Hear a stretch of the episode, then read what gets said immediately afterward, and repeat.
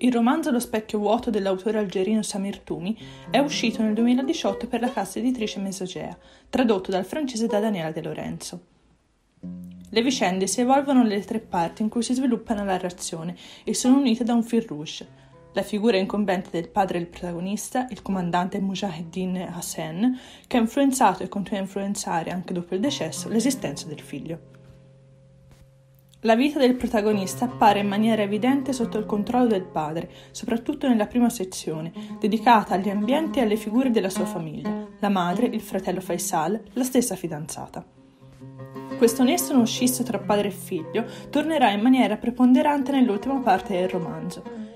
Il protagonista infatti non riesce a ritagliarsi una propria identità, scollegata dalla figura paterna, con la quale alla fine finirà per identificarsi.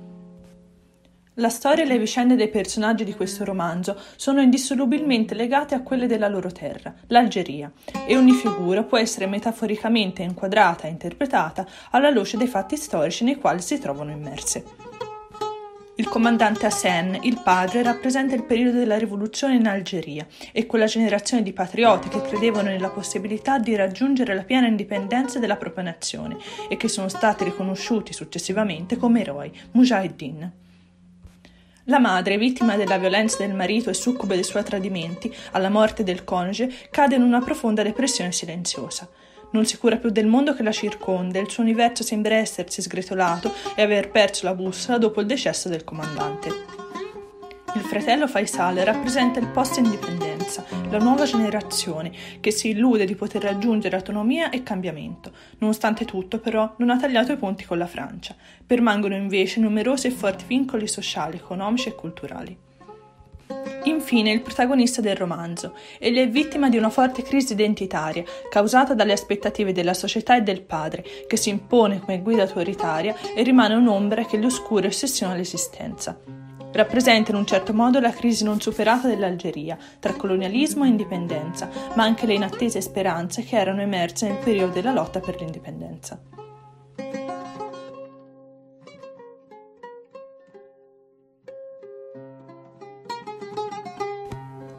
Ho rivisto il dottor B qualche giorno dopo e, come nelle due sedute precedenti, mi ha chiesto come stavo. Gli ho risposto: Bene, diciamo. Diciamo? ha ripetuto lui facendomi eco. Gli ho parlato delle cancellazioni sempre più frequenti, delle nottatacce e del mio crescente nervosismo. Ma in fondo non è così grave, giusto? Ho aggiunto. Molto bene, mi fa lui, e con un gran sorriso. Dopodiché, afferrando penna e taccuino, secondo il rituale che iniziavo a conoscere, ha voluto saperne di più sui rapporti tra me e mio padre. Mi è venuto spontaneo dirgli che l'avevo sempre rispettato, che nutrivo per lui un'immensa ammirazione e ho preso a snocciolare la sua biografia. Era un grande mujahideen, un uomo che aveva sacrificato la giovinezza per la patria. Il suo era stato un funerale da eroe nazionale e lo avevamo sepolto al cimitero di El Alia, nella zona destinata ai martiri della rivoluzione. Il dottor B mi ha chiesto se gli assomigliavo. Ho sorriso. No, non gli somiglio affatto. Il comandante Hassan era carismatico, pieno di ardore, un uomo di grande intelligenza. Mio padre proveniva da un'antica famiglia di marabutti, originaria di Aures, e suo padre, che era il Caid del villaggio, l'aveva mandato a studiare in collegio al liceo franco-musulmano di Ben Aknoun. Dopo aver brillantemente conseguito il diploma, si era iscritto alla facoltà di legge ad Algeri. Fu nel 1956, in occasione dello sciopero degli studenti, che si unì al Fronte di Liberazione Nazionale. Da lì a poco lo spedirono nella regione ancora cresciuta, l'Aurès, nel Wilaya 1, dove ricoprì il ruolo di segretario del colonnello che aveva il comando in quella zona. Su ordine dei superiori, che ne riconobbero subito le potenzialità, riuscì a superare la linea Maurice e a raggiungere la Tunisia, dove fu incaricato della propaganda del partito fino all'indipendenza del paese. Al suo ritorno divenne un giovane e impetuoso deputato della prima assemblea costituente e presto si fece notare da Ben Bella e dai suoi luogotenenti per via delle sue prese di posizione apertamente contestatrici. Fu condannato agli arresti domiciliari e liberato soltanto nel 1965, dopo il colpo di Stato di Houari Boumedienne. In seguito mio padre fu nominato ministro e qualche anno dopo ambasciatore dell'UNESCO, fino a diventare al suo ritorno membro permanente del Comitato Centrale del Fronte di Liberazione Nazionale. A quel punto il dottor B mi ha chiesto se ero orgoglioso della sua carriera. Ho ripensato a quello che diceva mia madre, e cioè che avrebbe potuto fare di più, ma gli mancava l'ambizione. Spesso e volentieri nominava i compagni d'armi meno brillanti di lui, che però avevano saputo approfittare molto meglio del sistema e mettere i propri figli al sicuro. Che ti devo dire? Tuo padre è un uomo fin troppo retto, nemmeno te l'immagini quanti ruoli di prestigio le hanno offerto e che lui ha sistematicamente rifiutato. Quando capitava di passare davanti a certe belle case sulle alture di Algeri, mia madre le indicava col dito specificando che erano state offerte a mio padre, gliele avevano proposte per abitarci, ma lui le aveva rifiutate con il pretesto che erano troppo grandi per noi e che una casa ce l'avevamo già ed era più che sufficiente. Che ti devo dire? Tuo padre è troppo onesto, non c'è niente da fare, ripeteva alzando le spalle con una punta di amarezza. Il dottor B, prendendo sempre appunti, mi ha chiesto di continuare a parlare di mia madre. Mio padre conobbe mia madre alla fine degli arresti domiciliari. Lei era la sorella minore del suo migliore amico, che li fece incontrare. Apparteneva a una rispettabile famiglia originaria di Cherchell e accettò senza discutere la decisione del fratello maggiore. Era una ragazza a modo e istruita, sarebbe diventata la moglie ideale di mio padre. Perfetta padrona di casa, sapeva come ricevere gli ospiti ed era dotata di sufficiente cultura e attitudine alla conversazione per sostenere le numerose cene e serate che avrebbe dovuto organizzare. Mia madre interruppe quindi gli studi all'École Normale per dedicarsi interamente a suo marito. Dopo diversi aborti spontanei e molte cure mediche, alla fine riuscì a dare alla luce due figli, mio fratello maggiore Faisal e me. Mio padre era un uomo molto mondano e avevamo sempre gente a casa, Gran parte degli invitati erano ex mujahideen, forestieri di passaggio, amici dell'Algeria, intellettuali, personalità politiche di spicco. Gli argomenti di conversazione erano sempre gli stessi. Si raccontavano a lungo i ricordi di guerra, ora dell'uno, ora dell'altro. Poi il discorso deviava puntualmente verso la situazione del paese. Anche se non capivo bene quello che si diceva, non riuscivo a intuire di cosa parlavano dal tono delle voci. Quando si trattava di gente caduta in disgrazia o di imminenti candidature all'interno del serraglio, la conversazione si faceva più ovattata, le parole venivano sussurrate e scelte con cura. Non indicavano in modo esplicito il diretto interessato e nessun nome, nessun luogo veniva mai menzionato. Parlavano del grande capo, del pezzo grosso col chepì, del giovane arrampicatore o della mangiatrice di uomini, tutto un universo di metafore e di codici che soltanto gli adepti potevano comprendere. Raramente mia madre prendeva parte a quelle discussioni. Lei badava che agli ospiti non mancasse nulla, in un continuo viveva tra la cucina e i salotti di casa. Uomini e donne venivano accolti nell'enorme salone da ricevimento della villa, che di salotti ne aveva tre, ciascuno con un proprio stile, uno moderno, con comodi divani e poltrone, uno Luigi XVI, ricco di decori dorati, e uno arabo, con divanetti, cuscini e tappeti persiani. Quando erano invitate anche le mogli, mia madre le riuniva da un'altra parte, nel salotto arabo, oppure sulla terrazza che dava sul giardino. Discutevano di argomenti più frivoli, come i progetti per le vacanze o gli ultimi pettegolezzi, e scandali riguardanti il bel mondo della capitale. A quelle riunioni io e mio fratello non partecipavamo mai. Avevamo disposizione di salutare gli ospiti all'arrivo e ritirarci subito. Restavamo confinati nelle nostre camere o nella stanza al primo piano dove c'era la televisione e ne uscivamo soltanto per scendere in cucina a cenare con Bakhja e la cameriera di turno che mia madre faceva arrivare da qualche villaggio della Cabilia. Mio padre, come ho già detto, adorava avere ospiti e casa nostra era uno dei luoghi di ritrovo più in vista di Algeri. C'era un incessante via vai di invitati e persino negli anni del terrorismo, quando spostarsi era davvero pericoloso, i miei genitori continuavano a ricevere gente, solo che i pranzi avevano sostituito le cene. Dopo la morte di mio padre gli ospiti sono spariti. La casa si è svuotata di colpo e mia madre ha cominciato a sprofondare nel mutismo e nell'inerzia.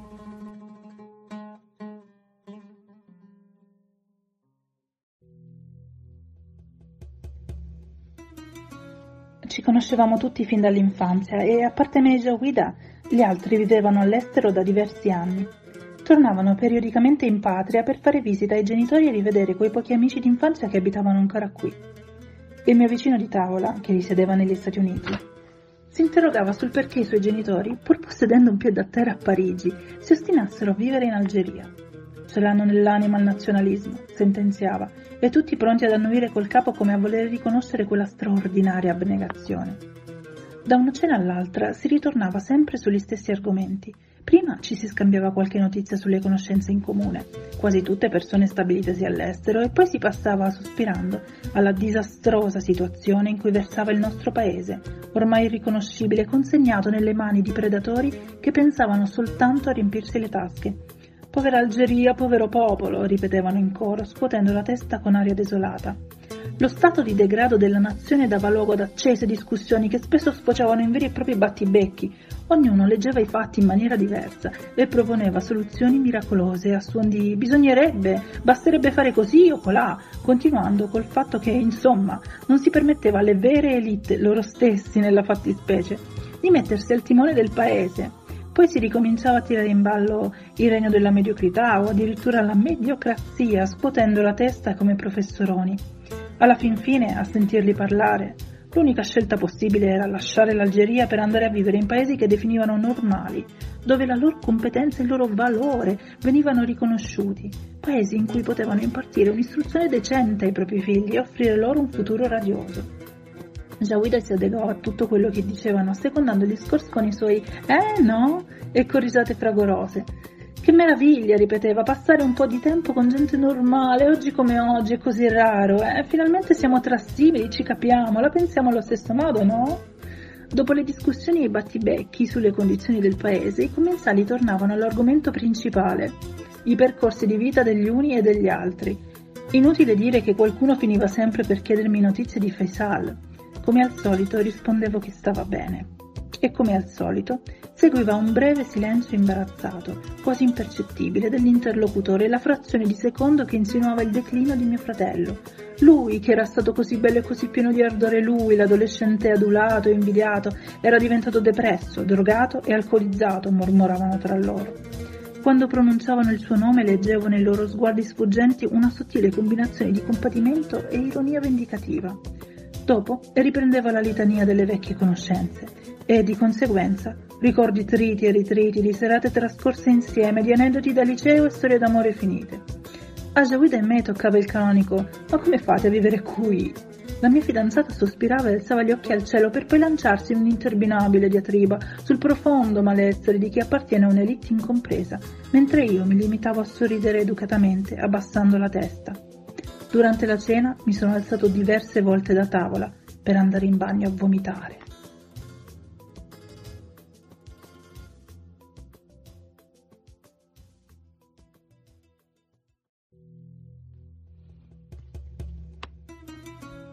Parlare di Faisal mi rende sempre un po' triste. Cerco di non pensare mai a ciò che è diventato, di non pensare mai a lui che vaga per le strade di Parigi o gira a vuoto nel suo appartamento, passando da un progetto fallimentare all'altro, chiedendo sempre più soldi a mia madre e promettendole che quella caschi il mondo è l'ultima volta. Faisal mi sconvolge, con quella sua rabbia smisurata che affoga nell'alcol e nella marijuana una rabbia a 360 gradi verso i genitori, il paese, l'ex moglie e forse anche verso di me. Mi chiama l'autistico, il vigliacco, quello che tira a campare. Per lui io sono uno che non si ribella mai, che accetta tutto, che se ne sta col becco chiuso di fronte al padre onnipotente. Faisal è convinto di essere stato lui a incassare i colpi, sfiancato dal padre, soffocato dalla madre e rifiutato dal paese, mio fratello ha sempre avuto l'intima convinzione di essere la vittima, poiché, al contrario di me, lui aveva osato sfidare un genitore. In quei momenti di autocommiserazione tendeva a esaltarsi, si calava nei panni del Mujahideen Hasene, potente e ribelle, dimenticando incidentalmente la sua dipendenza economica, la sua mancanza di autonomia e la sua mostruosa immaturità.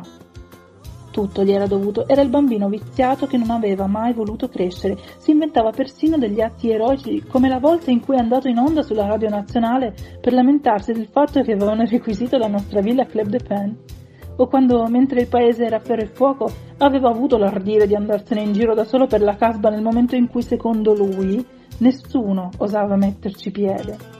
Riteneva di essere stato destinato a un futuro radioso, ma l'avevano sempre sminuito, non avevano mai riconosciuto il suo vero valore. Faisal ritiene anche di essere capace di analisi politiche brillanti che nessuno tiene in conto perché per l'appunto sono fin troppo brillanti, come un disco rotto e con l'aiuto dell'alcol. Farnetica non finire di queste famose analisi con la stessa mimica di nostro padre, petto in fuori come lui, fumando grossi sigari mentre io gli sto di fronte in silenzio, distrutto. Sì, dottore, ho concluso. Faisal mi rende infinitamente triste, ma in fondo io non so bene perché.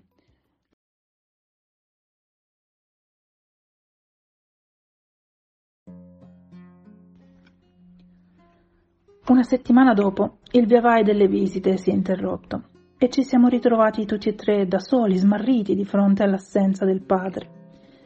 Faisal, una volta sbrigate varie pratiche notarili e bancarie legate all'eredità, è ripartito subito per la Francia. Mia madre è entrata in quel mutismo da cui non sarebbe più uscita e io sono tornato al lavoro, dopo più di un mese di assenza. La vita ha ripreso il suo corso come se non fosse successo nulla. La casa era giusto un po' più silenziosa e avvertivo dentro di me un senso di vuoto, una specie di buco che si era fatto posto all'interno del mio corpo.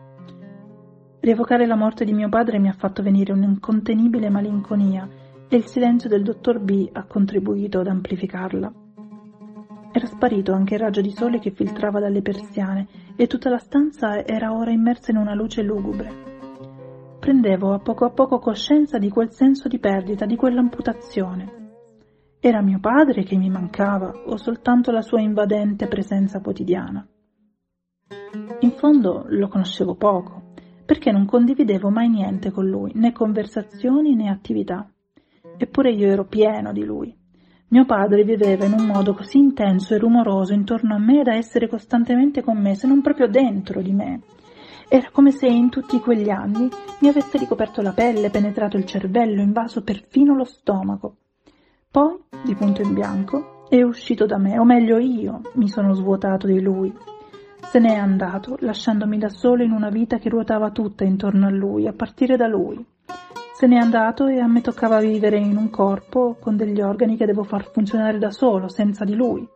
Mentre mia madre sopravviveva come una statua pietrificata su un divano, io seguivo il corso della mia vita come una marionetta disarticolata, senza desideri e da un po' di tempo a questa parte anche senza un riflesso. Il dottor B ha posato la penna e mi ha lanciato uno sguardo interrogativo, invitandomi ad andare avanti. In preda a un totale avvilimento, con gli occhi chiusi, non trovavo più le parole. Ho lasciato che quel dolore mi penetrasse, mi invadesse, mi riempisse come un palloncino fino a traboccare e sono scoppiate lacrime. Una crisi di pianto piuttosto lunga. Il dottor B ha atteso con pazienza che finisse. Quando mi sono calmato, mi sono alzato e sono uscito dallo studio senza dire una parola.